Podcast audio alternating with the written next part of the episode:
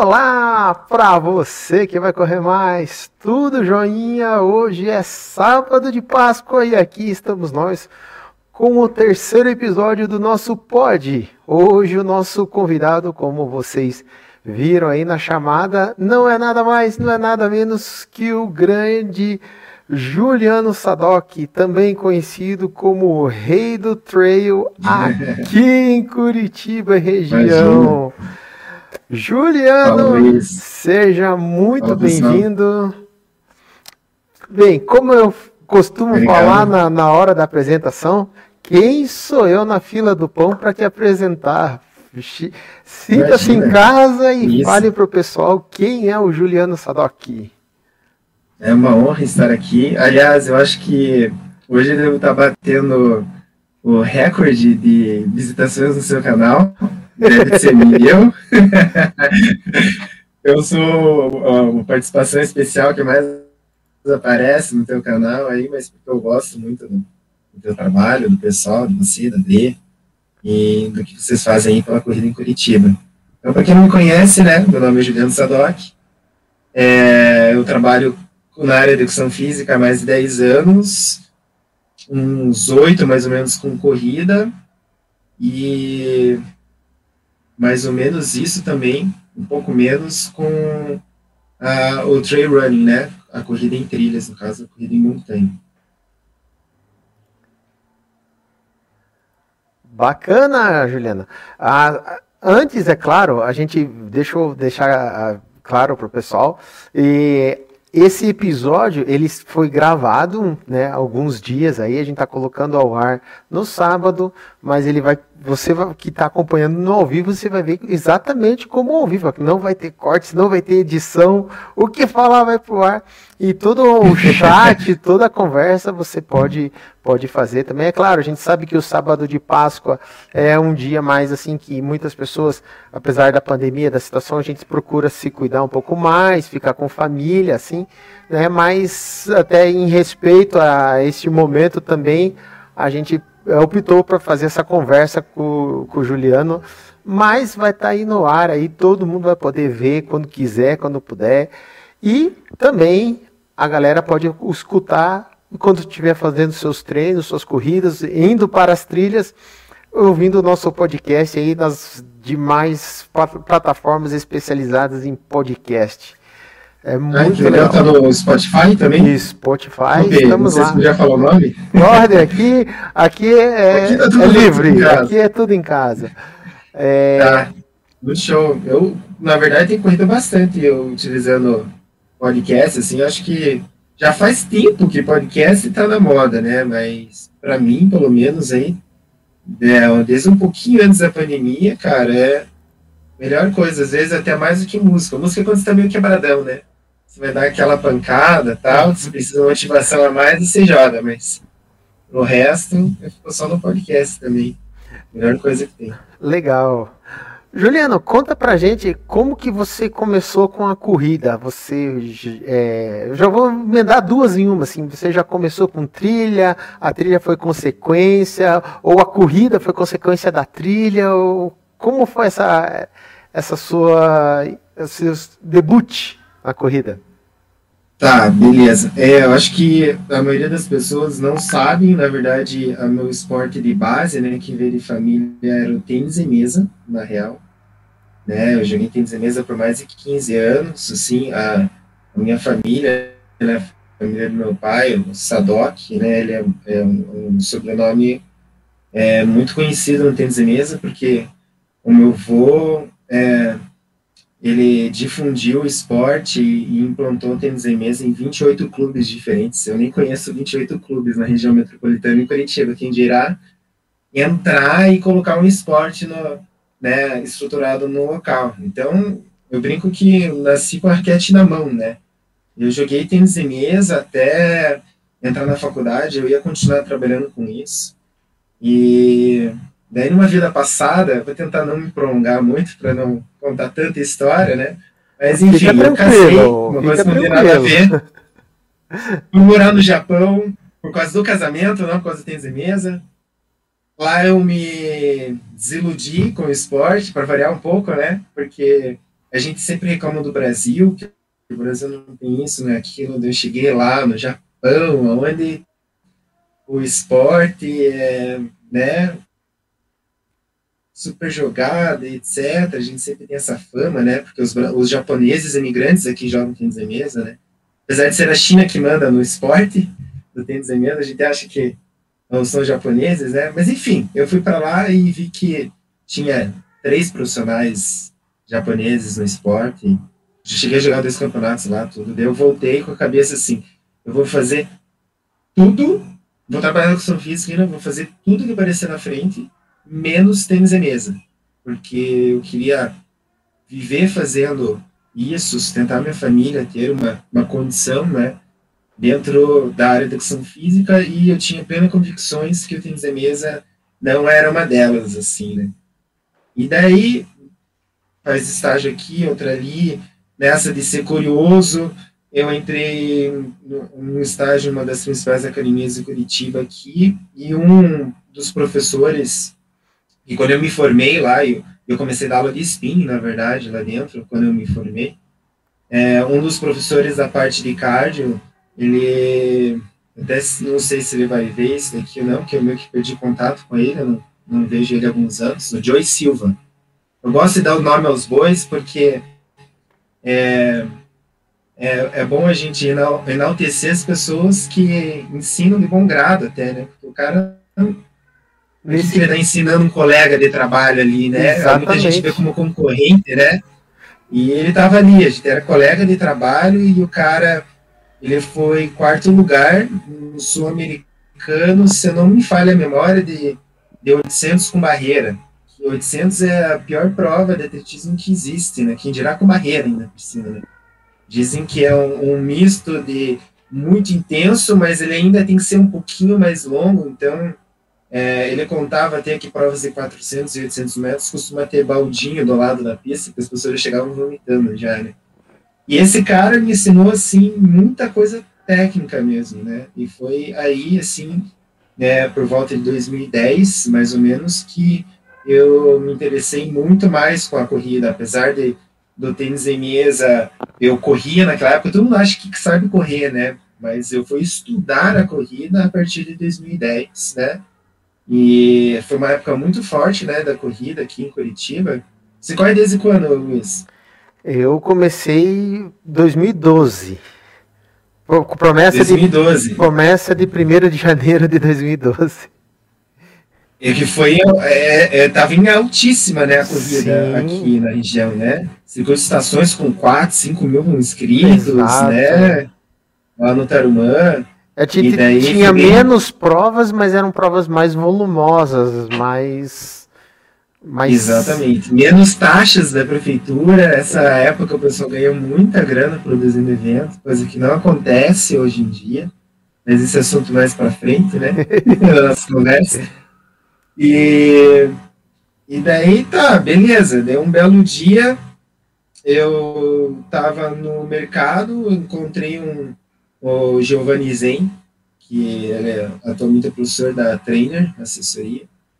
E, pô, e aí, você, ele se formou um ano antes aqui na faculdade, aquelas conversas, né, de, de gente que não se via há um tempo, eu me lembro, foi 2011, acho, isso, finalzinho de 2011. E, ah, o que você está fazendo na vida? Ah, eu estou dando aula em escola, eu estou dando aula em academia, e os dois falaram junto. Mas estou pensando em trabalhar com corrida, abrir uma assessoria. Falei, tipo, foi muito engraçado, assim. Ele falou junto, falou, pô, sério, cara? E por que, que você não abre, né? Ah, é medo, né? De insegurança de fazer, abrir um negócio sozinho, etc. Falei, pô, então, deu a forma com vontade de comer, né?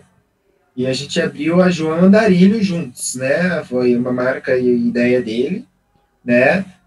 É, porque ele já fazia provas de trilha, e ele falou, não, vai ser a, a primeira assessoria, quando a gente conversou, ia ser a primeira, no fim, surgiu o MTS um pouco antes, acabou sendo a segunda, né? A primeira assessoria direcionada específica para corridas em montanha. Eu, corridas em montanha, esse cara tá meio doido, né? João, é, pensei, João Andarilho o nome? João Andarilho, traduz em inglês. seria? ah, será que ele gosta? Johnny Walker. João Andarilho, uma sacada boa, cara. Sim. Corajoso, assim. E a gente acabou abrindo a em três, na verdade. Mais uma microfaculdade, porque ele fazia os funcionais e era o, o showman, o cara trouxe 30 alunos para assessoria, assim. Era o cara que tem que ter, cara. Você quer um negócio, principalmente na nossa área, tem que ter uma pessoa que cativa, que chama, assim. E o Guilherme era o cara, né? Mas, enfim, já vamos passar lá para frente, né? Então, em 2012, mais ou menos, eu comecei a, a trabalhar com corrida como assessoria, né? Com dois sócios. E daí, já que ele falava da corrida em montanha, eu falei, então tá, quando tiver a próxima corrida aí, me fala aí que eu vou. E daí foi a tal da Araçatuba, né? Prova da Araçatuba lá, pesadíssima, né? E eu me inscrevi, graças a Deus, na distância curta de 4,6 quilômetros, não dá 5K. E eu tive a sorte, eu digo sorte, né? Porque sorte principiante, primeira prova, né? Tive a sorte de ganhar a prova, ainda por cima distância curta. Mas já, já chegou cara. ganhando assim? Nossa, cara, mas é, é porque 2012, né, cara? Se tinha 100 pessoas inscritas, era muito na prova. Né? Por mais que prova de trilha seja, né? Menos, mas a gente tem provas aí, a Discover a gente já colocou 900 pessoas numa prova. É, tinha uma prova em São Paulo, se não me engano, na Serra do Japi, que chegou a colocar é, 4 mil inscritos, alguma coisa assim. Né? Teve provas grandes, né? Fora provas internacionais, né? Mas aqui na nossa região, assim, uh, tem provas aí beirando mil inscritos, né? Tinha provas antes da pandemia. E sei lá quantos tinha inscrito, nem interessa, né? Também se tem pouca gente inscrita não, é, eu acho que também é um brilho um pouco do negócio, né? Quando você vai fazer algo diferente, né? Que poucas pessoas têm a capacidade de fazer algo que vai ter menos inscritos, né? A própria maratona de rua, se não me engano, é nem 1% da população chegou a fazer. Ó, então, se for para pensar mesmo, a própria corrida de rua, ela é elitizada, né? Ela tem poucas pessoas fazendo, né? Mas, enfim, é o que interessa é que eu ganhei a prova, morrendo, infartando lá na subida tal. O Rafael Bonato ainda por cima ficava falando, não, você já faz meia de rua, você já é isso, você é bom. Vai na distância longa, eu dei graças a Deus que eu não escutei ele. e daí, nessa época de assessoria, eu fazia só as provas curtas para voltar antes e atender os alunos. O meu sócio, ele já fazia ultramaratonas nessa época, né, o, o Didio. Então, ele era o, o cara para chamar atenção nas provas longas, ele se inscreveu nas provas longas. E a gente se revezava assim, né, né, nesse sentido, assim. Até que, em 2013, eu conheci, conheci não, né, o Laércio Poli, é meu amigo de infância de bairro. A casa da mãe dele é, é aqui, meia eu quadra passei ele na frente. Já passou, né? Você já veio aqui. E daí eu cruzei com ele numa prova da, dos perdidos. Eu falei, o que você está fazendo aqui, né? Você, ele só organizava Battle Run, né? Ah, Battle Run, cir, cir, circuito... Como que era? Circuito Batel de Ciclismo. Foi a primeira prova que ele abriu pela GL Pro. E daí ele falou, é, o ciclismo tá complicado na época, né? Ele que ficar entre nós, assim, ele foi um dos responsáveis a, a fazer a cena do ciclismo né, na região, assim. Foi, tinha uma outra organização bem, né, feita nas coxas, assim, e ele veio com uma organização fora de série. E daí falou, ah, tu vim conhecer, né? Porque, pô, 800 inscritos numa prova aqui, né? Vai que rola fazer também. Só que eu não manjo nada de trilha. Eu falei, ó, com isso daí, deixa comigo então, cara. Eu precisando ganhar dinheiro. Eu já pensei muito em parte de eventos, porque no tênis de mesa, eu, o, o meu pai, né, ele seguiu a tradição do meu avô, ele foi o primeiro árbitro latino-americano a primeiro árbitro geral latino-americano do Brasil. Ele tocava os mundialitos aqui no Brasil e, o brasileiro, etc. Isso na década de 90, né? E eu entrei em gaiato em muitas, muitas, muitas competições com ele, né? Até jogos universitários de Curitiba aqui, eu, eu que acabei tocando nesses anos, acho que em 90, 98, 99, não lembro. E daí eu falei, pô, eu, eu, tenho interesse, né, cara? Pô, eu fiz muito isso, organizar evento, tudo, né? Então, a hora que você parar de pensar, me ligue. Então, se tiver certeza, né? Parar de pensar, me ligue. É, Legal essa. seguinte, a gente tomando café. A hora que parar, me ligue. E... Hora, é, eu tô pensando. Então, a hora que você parar de pensar e tiver certeza. só, só você sabe onde eu moro, tem meu telefone, meu Face, sei lá. Você vai, a gente marcou tal, e, daí resolvemos tocar evento, né? Até surgiu um nome, Discover Trail e etc, virar o que virou, aí tem mais meia hora de conversa. A gente não chegou a fazer evento em 2014, porque ficou muito em cima. Uh, o primeiro evento ia ser na, no Morro do Cal, olha só. Cheguei no Morro do Cal, fiz os trajetos, eu fui com ele lá para mostrar, fechamos o valor com o dono para fazer o aluguel da, da estrutural. E daí eu tava correndo com ele e falei, cara, mas sabe, tá faltando algo, assim. Eu sei que a gente tem que começar humilde, né? Tem pouca trilha aqui e tal, assim.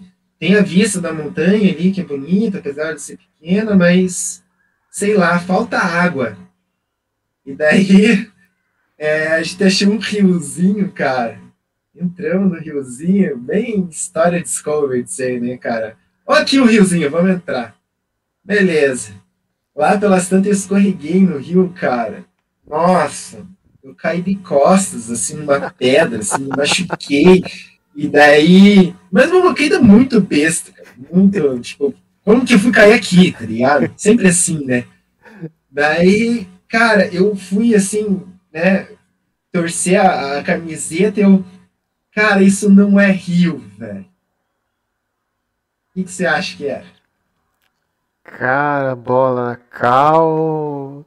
Tava com um cheiro estranho na camiseta, cara. Não, Falei, não é esgoto, cara. É, não era esgoto, mas estavam desembocando esgoto no rio. Caramba! Aí, o cheiro da roupa. Falei, puta, eu fiquei tão pé da vida, cara, pela situação em geral, não só por ter caído no rio, mas a situação contaminado, né? Mas a gente nunca, a gente não voltou lá, né? Não, não sei se era dentro do terreno dele ou não, porque a gente saiu e fez assim, então não não tô comprometendo nada a respeito daquilo. Não sei também se às vezes é alguma coisa que estourou e caiu, mas foi assim, me broxou de uma forma, cara, eu falei, não, não vai ser aqui não dá. Então, já que tá em cima da hora, todo mundo correria, vamos deixar para ano que vem. Ganhei seis meses. Vamos fazer no primeiro semestre de 2015 e, e vamos procurar. E Google, né? Vamos lá, começa a pesquisar. E cachoeira, tem que ser cachoeira. Eu sou fascinado por cachoeira. Eu amo cachoeira. Nossa, sei lá quantas cachoeiras eu conheço na região Curitiba. Uma pena que metade delas, pelo menos, eu não consegui apresentar em prova, mas a, a meta da Discover era sempre essa, assim, quanto mais cachoeiro eu conseguir colocar no trajeto, melhor. Eu coloquei lá, Cachoeiras, Paraná, achei o site de Cachoeiras no Paraná, infelizmente é tudo... Como que é o nome da cidade das cachoeiras lá? Você que é bom de, de nome aí, Luiz, me dá uma força. Ai, ai, ai, cara. É, Prudentópolis? Prudentópolis, é, Prudentópolis. Nossa, cara. Como eu queria fazer uma prova lá, cara. Meu Deus do céu. Metade das cachoeiras do Paraná é lá, né? Prudentópolis. E daí achei uma falando que era o salto mais alto da região metropolitana de Curitiba. Salto Boa Vista. Daí, beleza, né? Fui lá, entrei no site, tinha site já, tudo. Peguei o telefone, Marcamos de ir lá conversar no meio de semana. Chegou lá, era o seu Gelasco, né? Um cara figura. Né, tem que conhecer o cara. O cara é muita gente fina. Na época, mais loucão ainda do que ele é hoje em dia. Ele pegou uma caixa de banana, pegou umas copinhos de água, a caminhonete dele e, vamos conhecer o terreno. E daí, do jeitão dele lá, você tá vendo lá, ó, tá vendo aquelas árvores lá, ó? É para lá que a gente vai, ó, lá que é a, é a, minha base. Mas primeiro a gente vai virar aqui, ó. A gente vai entrar, já foi me enfiando com a caminhonete, um monte de trilha, etc. E, e passamos a tarde lá dando risada dele, contando do filho dele, que é curte música eletrônica, cara, bem doidão. E, ele tinha piercing na língua ainda por cima, né? loucão, loucão, assim. Agora ele tá mais igual, essa figura. Né? Eu nunca esqueço esse dia, tem que contar. Daí eu conheci e tal, né? Só uma coisa, imagina. Né? Só uma coisa, hoje eu convidei o atleta Juliano Imagine quando eu convidar o organizador, Juliano.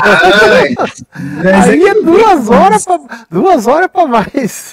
Tanta história. Não tem, como, né, desmembrar uma coisa ou outra, porque eu acho que eu sou mais esse lado do que atleta em si, assim, tipo, eu fui atleta mesmo de 15 meses, treinava as quatro, seis horas por dia, assim, fazia musculação, corria, etc. É, eu amo competição e eu Agora tem termos de pandemia, eu tô competindo em videogame, cara. Jogando jogo no videogame porque eu preciso de competição. Então a corrida ali tá cuidando da minha saúde, né? Tô dando minhas aulinhas de, de, de personal de corrida, etc.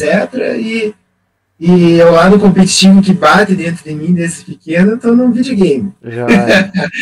Mas é, dentro da, do trail running, assim, não adianta, cara. É, a minha história se confunde muito com a Discovery, porque são seis anos, né, cara? Esse último ano acho que já fechou janeiro, fevereiro, março, abril. Cara, são 15 meses sem evento, né? A dor, então, né? Eu, eu, eu, eu, falo, né, e posso até falar aqui abertamente que eu me considero aposentado já, porque é, desde quando for para cancelar Palmeira lá, eu falava, não dá para cancelar agora, tem três pessoas, cara, três pessoas em Curitiba contaminadas, né? Olha aí, morrendo 50 por dia agora, né? 3, sei lá, 3 mil, uh, uns números absurdos, né? Sim. De infectados hoje em dia. Né? É, é, entra muito uma coisa de politicagem. Uma semana antes teve Smelge, uns 5 mil inscritos e estava de boa, né? né? E passou Smelge, né? Eles se livraram disso aí para levar processo, daí agora vamos entrar no lockdown. Foi uma coisa assim que eu guardo uma mágoa a respeito disso na Prefeitura Curitiba. Só que impressão de público, né, por mais que legalmente a gente ainda poderia fazer a prova em Palmeira, porque não é nem aqui, né, na, em Curitiba, a gente não tinha condições morais de tocar o evento, né. E eu sabia, né, já na época que eu me afundei de estudar, assim, tipo, eu, eu não sou bom em tudo que eu faço, mas eu eu me afundo de cabeça em tudo que eu faço. Então, eu vou dar o meu melhor no que for para fazer. Se o melhor vai ser bom o suficiente para ser aceitável não, eu não sei. Né? Por exemplo, fiz triatlon por seis anos e minha natação era pior do que as veinhas obesas que faziam um hidro na, do lado, na raia do lado. Mas eu dava o meu melhor. Eu, eu nadava cinco vezes na semana, era a modalidade que eu mais treinava, sabe? E daí, quando apareceu essas coisas que me influenciava muito o meu trabalho, cara, eu me afundei em sites americanos, né? Wired, é, é, o próprio Neil deGrasse, que é um dos maiores cientistas aí, falando a respeito da pandemia, em podcasts gringos falando, eu falei, cara, já era, acabou. Laércio não olhou na minha cara por alguns meses, porque achava que eu estava sendo pessimista, mas eu estava sendo realista, estava estudando o negócio. Né? Eu sabia ali já que, cara, era, demos provas aí por um bom tempo aí, né? Tem como, eu vejo que tem como ter eventos, mas é, você precisa ter muita estrutura, muitos protocolos, um custo altíssimo, então essa história que ah, as provas vão voltar, mas está todo mundo sem dinheiro, então os organizadores de eventos vão ter que cobrar menos do que antes, porque senão eles vão ter, cara, quem trabalha de graça. Vai ser o contrário, vai ser o triplo que se tiver 50 pessoas é até melhor para o evento, porque pandemia, Sim. não vai poder pôr muita gente. não vai ter 3 mil, 5 mil inscritos no evento, não vai ter trail com 700 inscritos, vai ter que ser 150 de novo, voltar 2010, 2011. É. Então vai ser o triplo do preço, né? Vai ser o triplo do pre preço, porque vai ter o triplo da estrutura, o triplo do cuidado, e tem que sustentar a família do cara que está organizando o evento, né? Então não é questão de querer ser rico, não, porque acho que hoje, pelo menos aqui em Curitiba, eu não conheço nenhum cara que esteja rico fazendo eventos aí, bem pelo contrário. Estão todos aí trabalhando com coisas secundárias hoje aí, para conseguir pagar as contas. Né? Se estivessem ricos, estavam vivendo da gordura aí. Exato. 15 meses, né? É, não, não, não, não se tem gordura. Um dos tantos motivos, como você falou, justamente é a questão né, das, das altas taxas. A gente não. Assim, eu faço ideia, a gente já fez até um vídeo comentando isso, mas a corrida de rua é, é, é igual o imposto a qualquer outra atividade. Você paga dois, leva um, paga três, leva um, porque tem muita coisa por trás que, que não aparece ali na, na medalha e na linha de chegada. É, eu vi esse programa, hein? e ainda você foi, assim, generoso ali, assim, você não... Aqui não tem como abrir números, cada evento tem um custo, Sim. né? Mas é, a prefeitura chega a pedir, sei lá, cara, é, se você entregar 10 mil cones pra gente, você consegue tal data. Pô, cara, isso é grana pra caralho, cara. Gradil e sei lá o quê. Pra mim, é a mesma coisa que tá pagando dinheiro pra eles. Daí, beleza. Daí vai lá, Detran, polícia, é, todos os órgãos, cara, todos eles beliscam alguma coisa, cara. É, Cara, é, eu não gosto de falar muito corrida de rua, porque eu, eu organizei uma corrida de rua sozinho, inteira, né?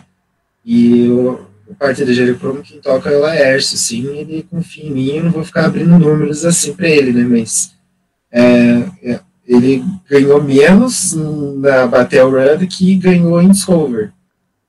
Mas é, é, puxado.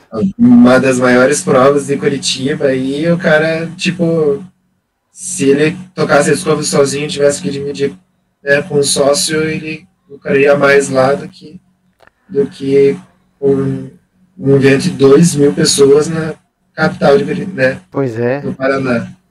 E assim, aproveitando que você comentou da, da Batel, né, o, o asfalto também faz parte da tua vida, né, como atleta, assim, como organizador? Ou é, Você... ou é vegano, ou é vegano do asfalto, é 100% trilha. Então, então, vamos, então vamos deixar a organização de lado, então, já que já falei que tinha que falar, hein? vamos falar do atleta, então. Cara, é, eu sou professor, né?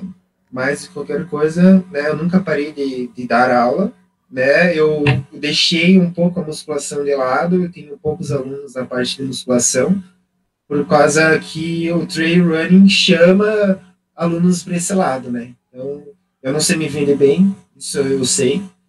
Então, eu não tenho marketing forte, eu deixei o corpo de marombeiro de lado, perdi 10 quilos de massa magra para tentar ficar mais rápido e leve para correr né, melhor, que é a minha qualidade de vida, né? Mas eu trabalho com qualidade de vida, né?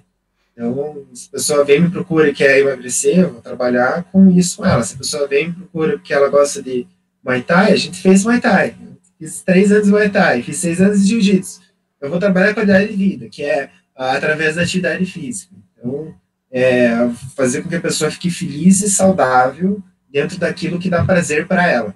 O que me dá prazer é a competição, por isso que eu joguei meu corpo como eu estava competindo na corrida, eu joguei meu corpo, deixei estético de lado e joguei tudo isso direcionado para isso.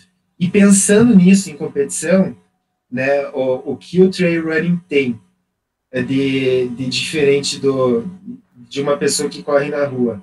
A pessoa que corre na rua, basicamente, sim, ela tem que pensar em ser resistente, se ela vai para provas mais longas e ganha mais rápido, né? Não que força não precise, mas ela não é uma característica diferencial da, dos três pilares básicos do, do ser humano. Agora, o, o, corredor de montanha, ele, ele, né, o de trilha, o trail running, ele tem que ser forte por causa das subidas, que muitas vezes ele vai acabar andando até pela, pelo peso, assim, podemos assim dizer, né, pela inclinação do terreno. Daí entra a mesma coisa, resistente por ser provas mais longas e, e obviamente ganho mais rápido também. Só que provas de trilha, cara, tem tudo. Então você vamos colocar aí. É... Deixa eu pensar. Tá, beleza, vamos para a prova internacional, assim, para fugir um pouco do, do bairrismo aqui. É, Patagonia Run. Patagonia Run, a prova larga dentro de um quartel da cidade vizinha e para sair logo direto no pé da trilha, mas você termina no centro da cidade, na rua do São Martim, né? De São Martim de Los Andes lá. Então você tem aí é, tem vários trechos de estradão no meio, apesar da prova ser 80, 90% trilha, assim, mas ela tem ainda, né, pô, vamos de 80% de 110 quilômetros, tem no mínimo 20 quilômetros né? é. de, de, estradão e etc. E, é coisa. Dá quase 2 quilômetros de asfalto no final, quando você entra na cidade, para você ir na rua principal, e, e, correr a São Martim, que ele termina no centro da cidade, assim, no coração da praça principal, na Praça São Martim, né? Então, é, e aí, o que, que adianta você chegar na trilha, você tem habilidade, tem coordenação, você é forte, pá, termina no asfalto, e daí daqui a pouco você só vê galerinha passando, passando, tua perna não responde, você começa a andar, então não adianta, cara. O trail running tem que ser completo, cara. Ele tem que saber correr em todos os tipos de terreno. Então, é, se você quer ser competitivo, você tem que treinar em todas as faces possíveis. Realmente, o que você falou acontece muito. Eu tenho muitos alunos que eu tenho que convencê-los de, de trabalhar a parte do asfalto, assim, porque se eles pudessem, eles só estariam na trilha. E eu também, se eu pudesse, só correria na trilha também, né? Só que a gente não vive no interior, a gente vive na cidade, a gente não tem como ficar indo e voltando, nós não somos profissionais né, do, do trail running, então a gente treina no asfalto. E me digo mais ainda, 99% das pessoas que fazem trilha são corredores de asfalto. Porque você vai treinar quantas vezes na semana, Luiz? Quantas vezes na semana você treina? Estamos aí na faixa dos cinco dias, né? Olha, já tá na pegada já. Ah, já estamos, já estamos. Dessas cinco vezes, digamos se você fosse corredor de montanha, quantas você iria para trilha? Olha, difícil, né? Difícil. Uma? Talvez. sábado? talvez, né? Quem sabe, sábado e domingo, né? Pro cara que com, com muito, o muito viciado, vamos assim dizer, né? O muito apaixonado parte para isso, mas né, como você fala, a, né, a, aqui, vamos lá, com, com 30 minutos de carro, pelo menos aqui da, da vamos dizer, da parte mais central da cidade, com 30 minutos de carro, você não chega num local adequado ali para poder fazer um treino. Então, se imagine, essa distância aí, voltar, tudo é, é puxado e dinheiro, né, grana, né? e grana e pedágio, dependendo para onde você vai, e se paga a taxa para entrar no terreno particular da pessoa, ou para se tomar um banho lá e poder ir tocar direto para o trabalho, né? Então, né, é complicado, né, cara? Então, é, 99% das pessoas são corredores de asfalto, porque elas fazem 20%, 30% do treino delas na trilha. Então, na verdade, todo mundo é corredor de asfalto que brinca de correr montanha. A gente tem aí dois, três gatos pingados em Curitiba aí que são 100% off, que geralmente são as pessoas que já moram no interior, né? Balsa Nova, tem aluno em Balsa Nova, tem gente em São José, em Piraquara, mesmo assim acaba, não é, não é todo dia, não tem como. Então, o corredor de, de trail tem que, tem que colocar na cabeça que na verdade ele é corredor de, de asfalto. E, e se ele não for um bom corredor nisso daí é capaz de ele perder muita prova pro cara que é bom em tudo, né? Então, Nem a Andressa não consegue treinar só na trilha. Pô, isso que ela tá ali no pé ali do morro do carro, hein, é, cara? Pertinho, né? acho que uns 4K ela tá em Estradão e com 7 ela tá no Morro do Cal ali. Olha. Mas já só... são 7, né? Tem que estar tá bem. Tem que ser, já, já pra, pra, pra trail já é quase, já é quase um ultra de, de asfalto. né? A não ser que vá de carro ali, 10, 15 minutinhos ali. Então ela seria um caso. Ah, ela, se ela soubesse dirigir, né, Andrés? Ai, ai, ai, estou trazendo. Não, é. Oh, ainda bem que não tá ao vivo aqui, a gente pode falar mal dela e ela assim vai ficar puta da cara depois, colocar nos comentários, né? Ai, ai, sobrou. Tô brincando. Te amo, né? É.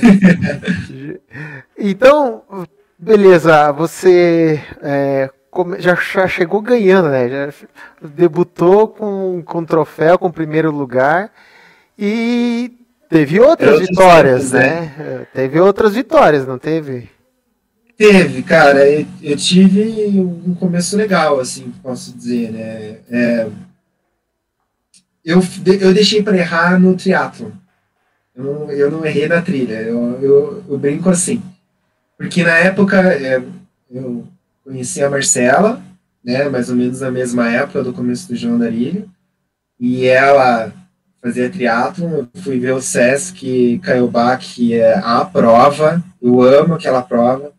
Quem não fez, ou quem gosta de prova, mesmo não fazendo triatlon, vai um dia assistir, cara, que é uma vibe alucinante, é o melhor evento de triatlo no Brasil, e foi ali que eu me apaixonei, assim, pelo triatlo, não só pelo evento em si, mas também, né, pela complexidade, se juntar três esportes, e eu não sabia nadar, né, é, eu perdi meu padrinho afogado, e ele nadava horrores, ele tentou salvar o melhor amigo dele no Passaúna, e teve um choque térmico, eles estavam num caiaque, o caiaque quebrou, ele voltou para salvar ele teve choque térmico e os dois morreram lá. Então, eu tive esse trauma, assim, a vida inteira, assim, de não passar a quebração de ondas na praia de Caiobá, quando vai na virada do ano, sabe?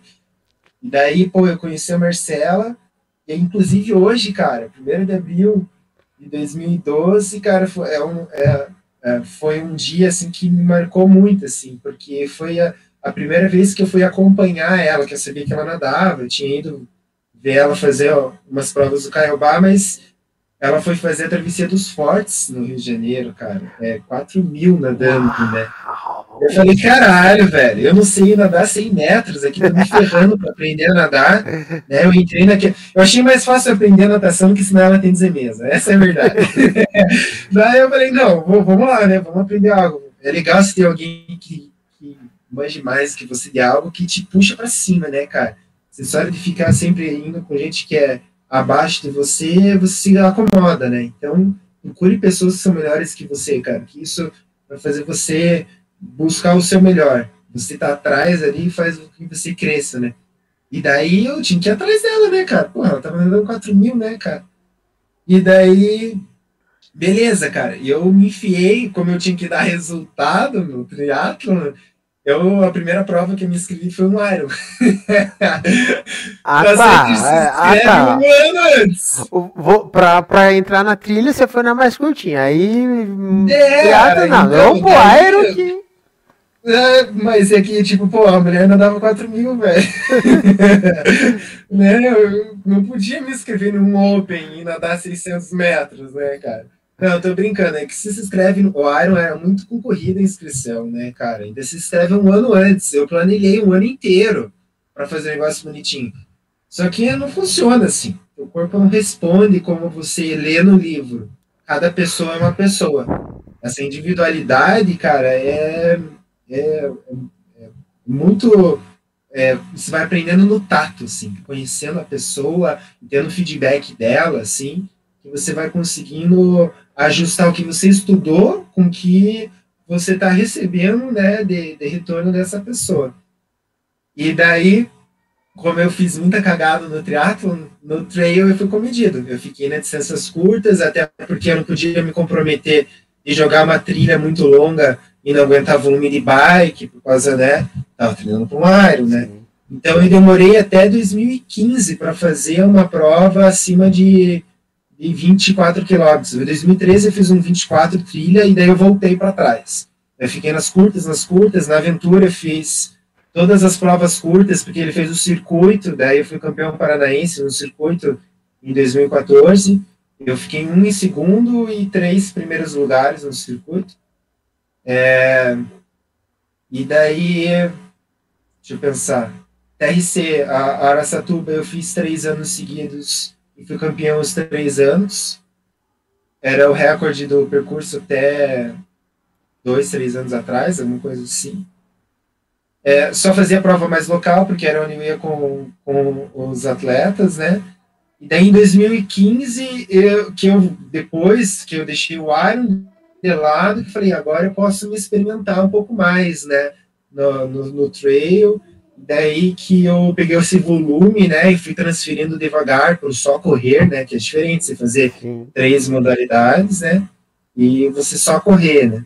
Daí eu fui transferindo aí no final de 2015 que eu fui fazer minha primeira ultra, né? Que foi um, um revezamento. Então, é, te, dá, te dá tempo, né? Você respirar. Então, era um loop de 3,6 quilômetros, 6 horas revezando. Eu e o, um aluno meu, Kleber Xavier, nós revezamos, a gente fechava o loop em torno de 20 minutos, mais ou menos, eu fazia cinco minutos de aquecimento e cinco de volta calma. Então eu ficava 10 minutos parado e corria meia hora.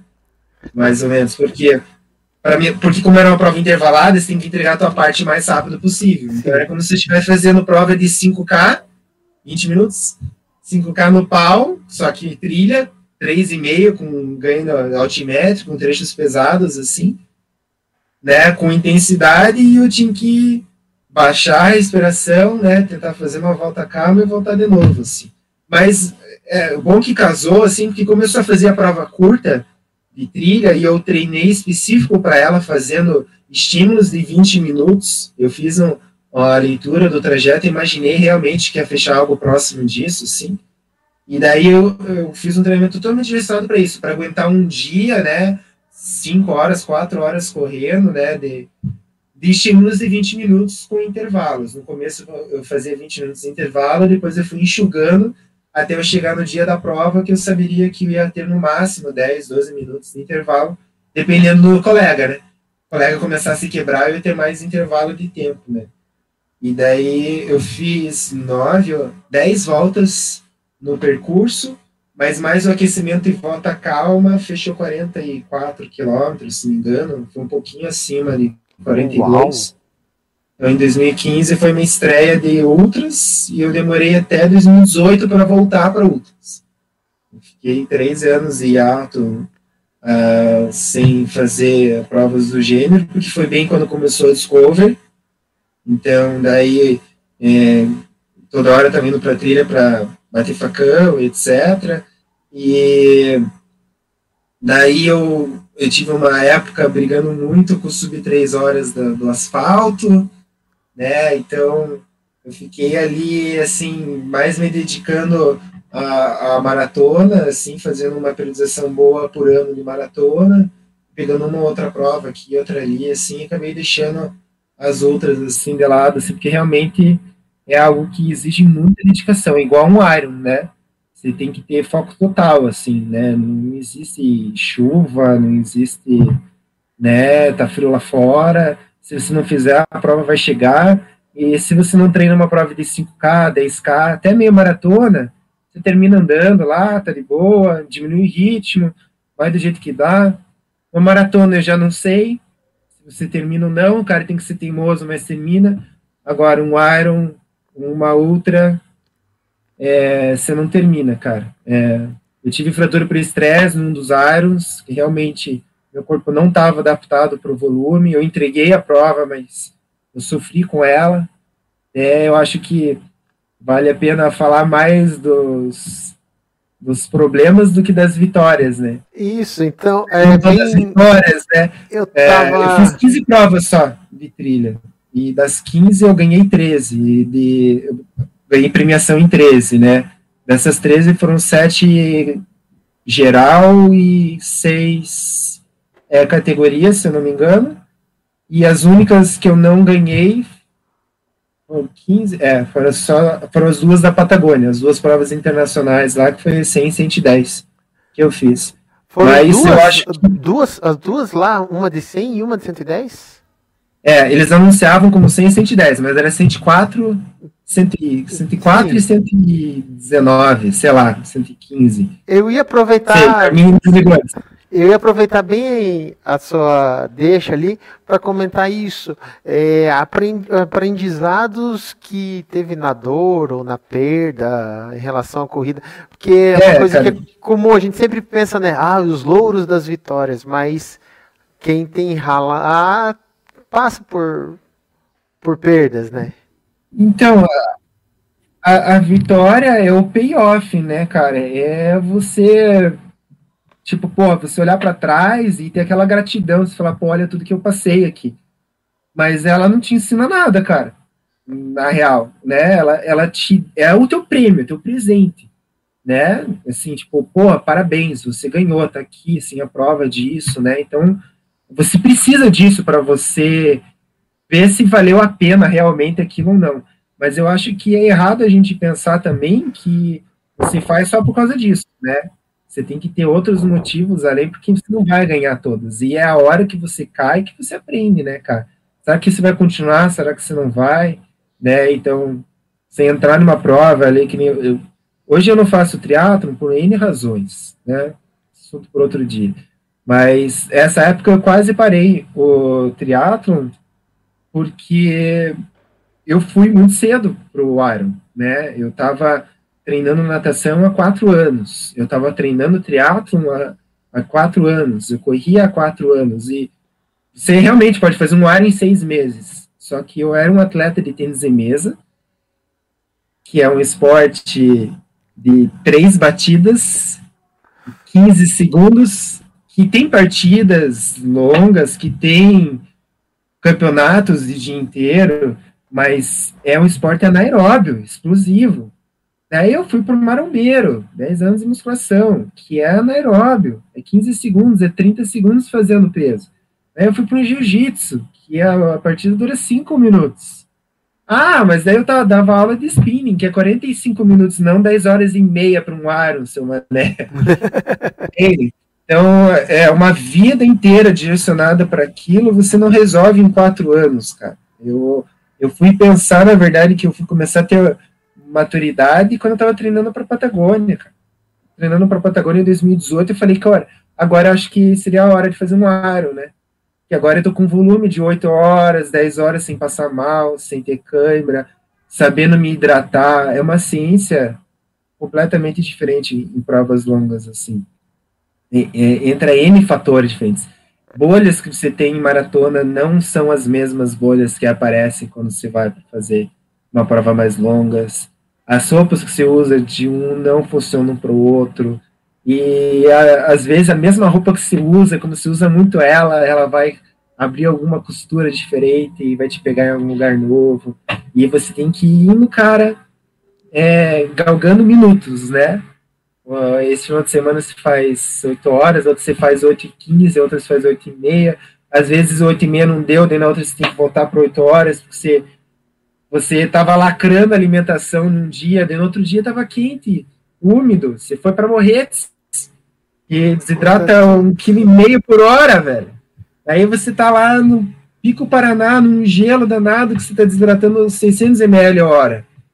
E como é que você vai saber se você está correndo, carregando a balança na mão para você? Não tem como saber, cara. Então, é um autoconhecimento e é errando o tempo todo, cara. Entende?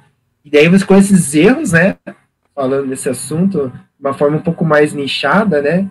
Não só erros de você ter ido mal em provas, né? Mas dentro de treinos, né? Ou errinhos, assim, ajustes, assim, como se comer, como se hidratar, que você vai realmente conhecendo o seu corpo. E, e cada vez mais, é óbvio que métricas ajudam muito, né? Frequência cardíaca, etc mas o, o, o autoconhecimento, né, você saber o que o teu corpo está passando, assim, é essencial, assim, né, para você conseguir concluir e fazer esse tipo de prova. É interessante, você falou bem, bem legal, porque uh, quando as pessoas uh, normalmente, assim, nas, nas conversas falam de erro, falam situação de prova. Mas muito do impacto da prova é o dia a dia, é o treino, é a preparação, né? Com certeza. E no treino você já sabe se você vai fazer a prova bem ou não, cara. A não ser que você não tenha passado por dificuldades no teu treino, o teu treino foi mal ajustado. Então, tipo, um cara que tá habituado a fazer meia maratona, né? O cara tá acostumado a correr uma hora e meia, e ele vai fazer uma meia maratona de rua sub uma hora e meia. E o cara não trouxe nada diferente. Ele tá fazendo o 15 ciclo dele igual lá. Daí ele chega na prova e fala: nessa prova eu vou dar RP. Daí ele vai beliscar um ritmo que ele não fez no intervalado, ou que ele fez só no intervalado, ele não, não teve nenhum uma distância um pouco menor, fazendo um teste, fazer cálculo para ver se aquele ritmo vai dar com a quebra na distância maior. Tem fórmulas, né, para você resolver esse tipo de coisa. Cara que, né, diz o ditado, maré tranquila não faz bom marinheiro, né? Então, daí o cara chega com soberba, né? Porque, porra, treinei bem pra caralho. Na verdade, você não, não teve nenhum desafio no teu treino, cara. Por isso que a hora que você foi se desafiar na prova, você tava com excesso de confiança e passou acima daquilo que você realmente não conhecia o teu corpo do jeito que devia conhecer. Você nunca tinha beliscado o teu limite, né?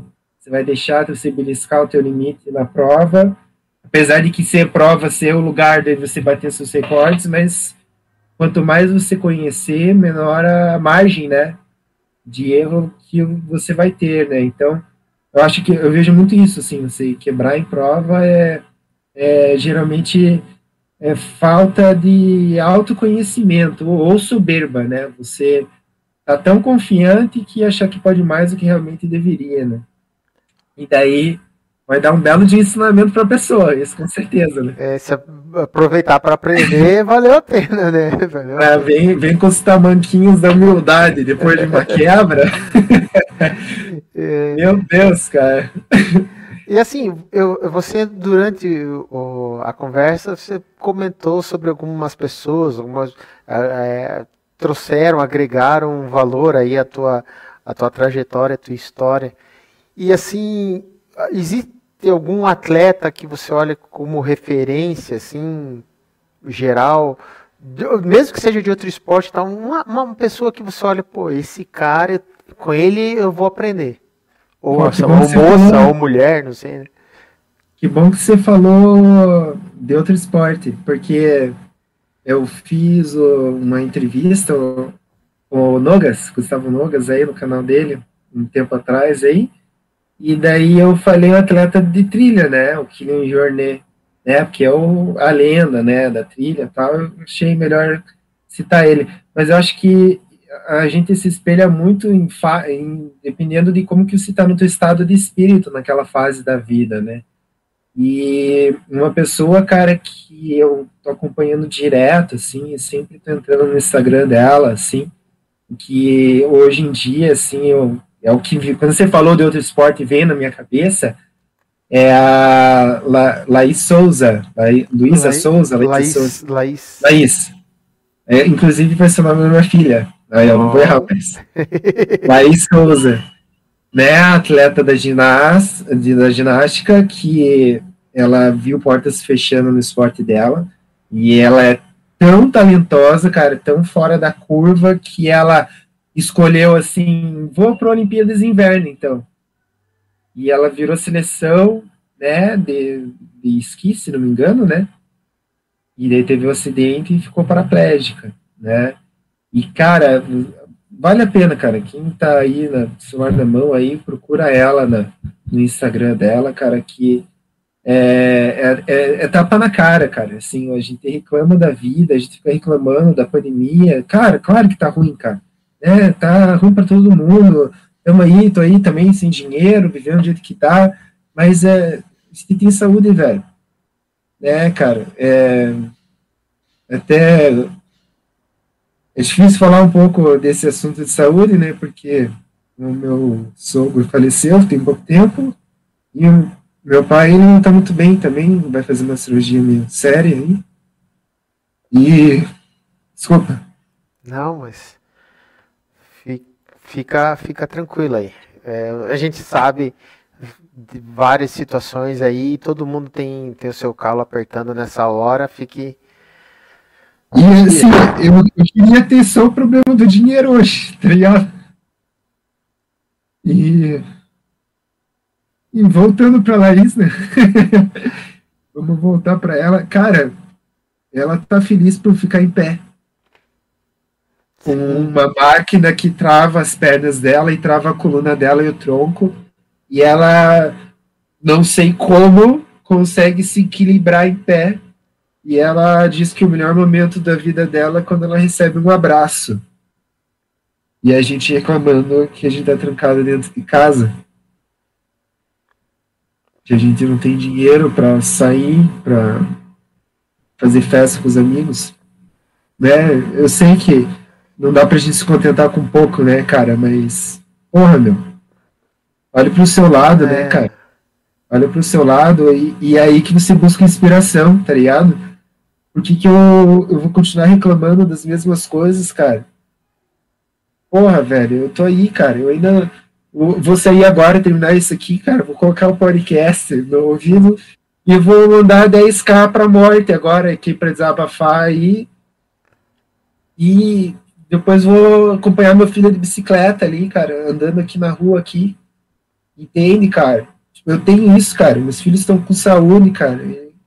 É o que importa, cara. É no final das contas, é importa. Nesse momento é isso entendem. Então eu sei que dá para melhorar, eu sei que a gente não pode se contentar com pouco, eu sei que tem muita coisa errada, mas a gente não pode deixar de ser grato, né?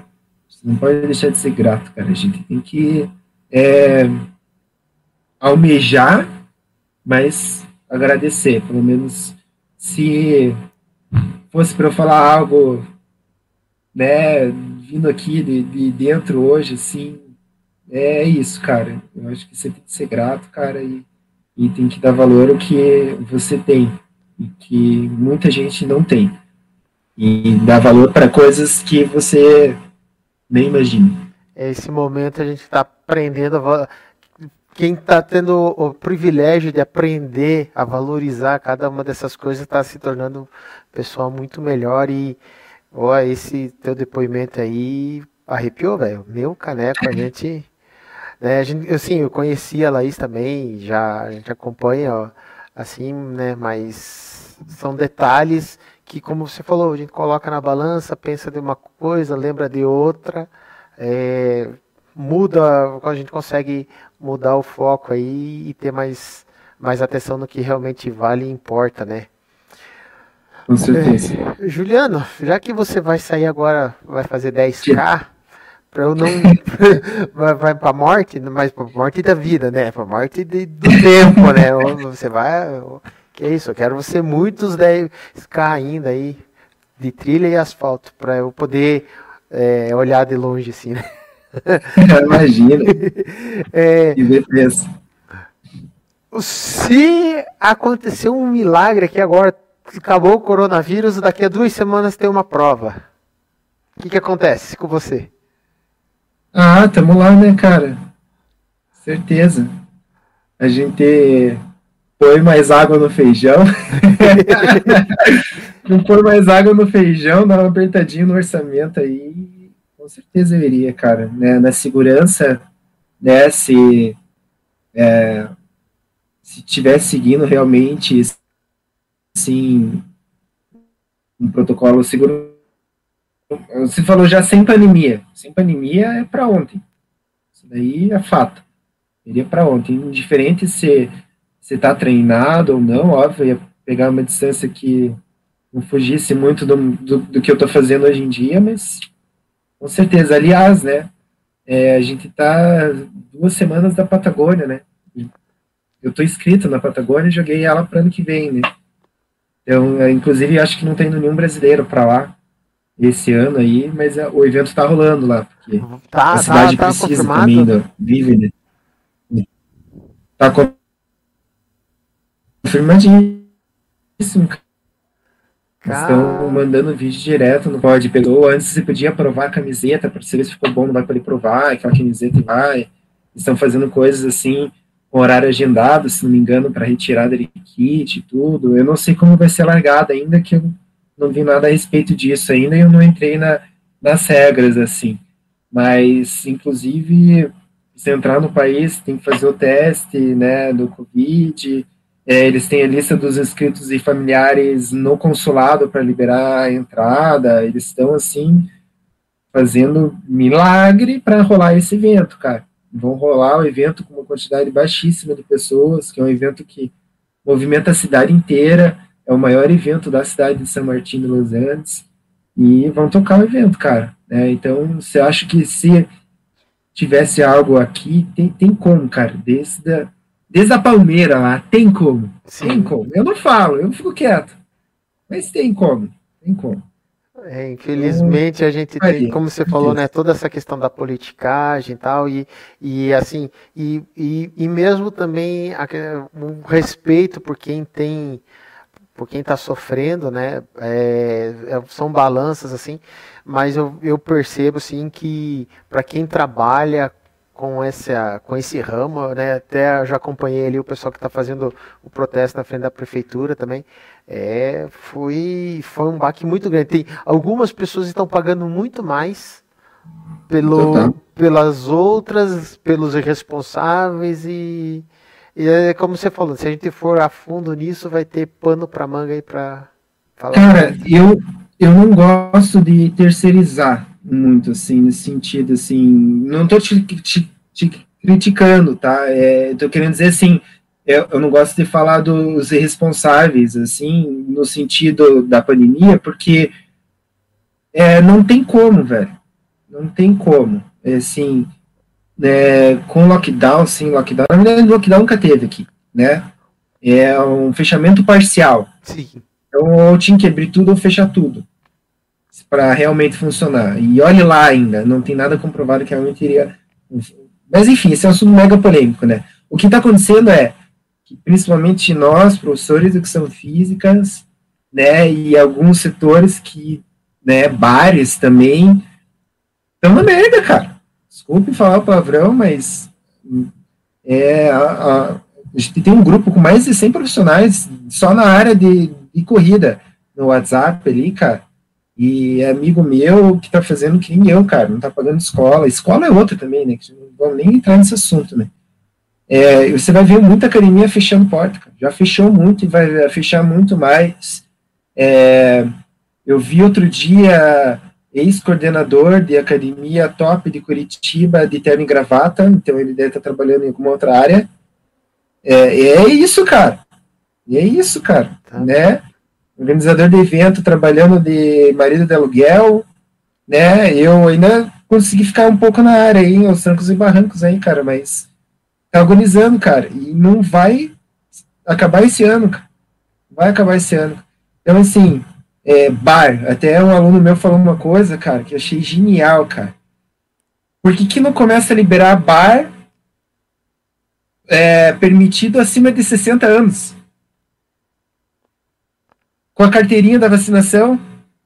Cara, tipo, a gente já tem aí, se não me engano, é 62, 63 esse final de semana, né? É. Ou seja, então é isso, tá ligado? A partir de semana que vem, é, 62 anos, é que é a primeira dose ainda, né? Sim, mas, a segunda. Mas, mas entende que, Sim. deixa termos técnicos, né? Mas, tipo, uh, o público que já tá vacinado já pode, imagine, cara, um Crossroads 60, oh. cara, que nada, cara. Eu falo para meus pais irem, cara. Falei, meu, vai lá, cara, só 60, cara. Para ajudar os bares a voltarem a, a ter o fluxo, a ajudar os funcionários ali a terem a renda deles, cara. E é o público que tá né, seguro, pô, e também é um tapa na cara para os adolescentes, né? Agora é, ele pode ser vocês não. É, é isso aí. Mas, cara, você consegue entender, cara, que é, a gente tá com a porta fechada, definitivamente, né? Trancado em quarentena. Mas sempre tem uma janela aberta, cara. Sim. E assim, me mostra como, cara. Você, se você não tá sabendo como, é porque você não pensou o tempo suficiente ainda. Me mostra como, cara. Até fazendo um paralelo com corrida, cara. Ultramaratonas é isso, cara. Não existe prova perfeita, cara. vai dar merda. Você vai ter que achar uma saúde, uma, uma, uma saída. Você tem que mostrar como, cara. O cara que termina é o cara teimoso, cara. O cara vai. Não é o cara que chegou lá pleno. Não, vai dar muita merda, cara. Você não vai. Alguma coisa vai dar errado, cara.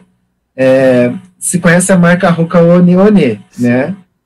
Você sabe o tênis de trilha deles? Uh, não, não, não, não é o, é, o, é o Speed Gold, o tênis mais famoso de trilha. Tem certo. outros, mas o mais famoso é o Speed Gold. Speed Gold é em homenagem a uma das maiores lendas do trail running, que é o Karl, Mel Karl Meltzer, se não me engano é assim, é um trava-língua, Karl Meltzer. Tinha um documentário na Netflix, inclusive, dele, eu acho que deve ter saído já, que ele fazendo a maior trilha da América, lá 3.600 quilômetros de comprimento em sei lá quantos dias lá que o cara fez lá. Vou falar para não falar merda. Fez uma média de 90 quilômetros por dia até fechar os 3.500. Faz as contas. E daí, o cara, eu vi um podcast dele, cara. Meu, o cara tem a maior quantidade de vitórias em 100 milhas no mundo. Ele venceu mais de 100, 100 milhas. Não é que ele fez. Ele venceu mais de 100 provas de 100 milhas. Tá? Inclusive, a Western States, que é uma prova dos sonhos, né, que é a prova 100 milhas mais antiga do mundo, lá nos Estados Unidos, ele tem o recorde dos 55 mais, 60 mais, é uma coisa assim agora, que foi a última vez que ele foi lá, ele bateu o recorde da faixa etária no percurso. Só pra você ter ideia, o cara ainda continua destruindo, mesmo já na melhor idade, praticamente ali. Acho que é mais 55 a categoria dele. E daí nesse podcast ele falou assim, cara, dessas 100 vitórias, vitórias, tá? as outras devem ter dado problema em todas. Se teve três provas perfeitas, foi muito. Uau! Da Se teve três provas perfeitas, foi muita, cara. Ou seja, o cara sempre teve que lidar com adversidades e com problemas que surgiram, etc. E, e resolver elas no flow ali, né? Do jeito que desce. Carambola, Valera, né? Juliano. Foi. Chegamos aqui, né? Aos nossos finalmente. Foi uma honra Cara, Imagina. Foi uma. Já, eu já tive algumas lições com você de vida, assim, mas hoje foi, foi um dia muito especial aqui. Eu sou super grato pela tua disposição, pela tua entrega, pelo professor, pela pessoa que você é, um verdadeiro Obrigado, ensina mesmo. Eu, eu sou seu fã também, cara. um, dia, um dia eu chego. Você é. sabe que eu sou seu fã também, cara. Desde a pré-pandemia aí, você faz pela corrida, né? Sei que todo mundo teve o breakdown, né? De, de não saber o que fazer, de querer abandonar tudo, assim. E fui muito feliz em ver você tocando de novo o projeto aí, mas você movimenta, movimentava, né, muito, assim, essa parte do, da alegria e das pessoas através da corrida, assim. E fico muito feliz em ver você fazendo parte disso de novo. Beleza, vamos, vamos, vamos nos esforçar aí para honrar essa, essas palavras. E né, agradeço aqui, deixo, né, vocês, pessoal que está tá acompanhando, viu, tem os contatos do Juliano, qualquer ideia que tenham, qualquer projeto, né, podem procurar que o cara é fera, ele leva para frente e leva com um padrão de qualidade quem correu, quem correu Discover Obrigado. sabe o que é, né? Então, ficamos por aqui, né? Mais uma vez, muito obrigado. Fica com obrigado Deus. Você. Uma feliz Páscoa e vamos aí passar por isso e que Deus abençoe você, sua família e que em breve, quando a gente se encontrar, você tenha só notícias boas para trazer para a gente. É o que a gente Amém. espera. Igualmente, para todos aí. Feliz Páscoa.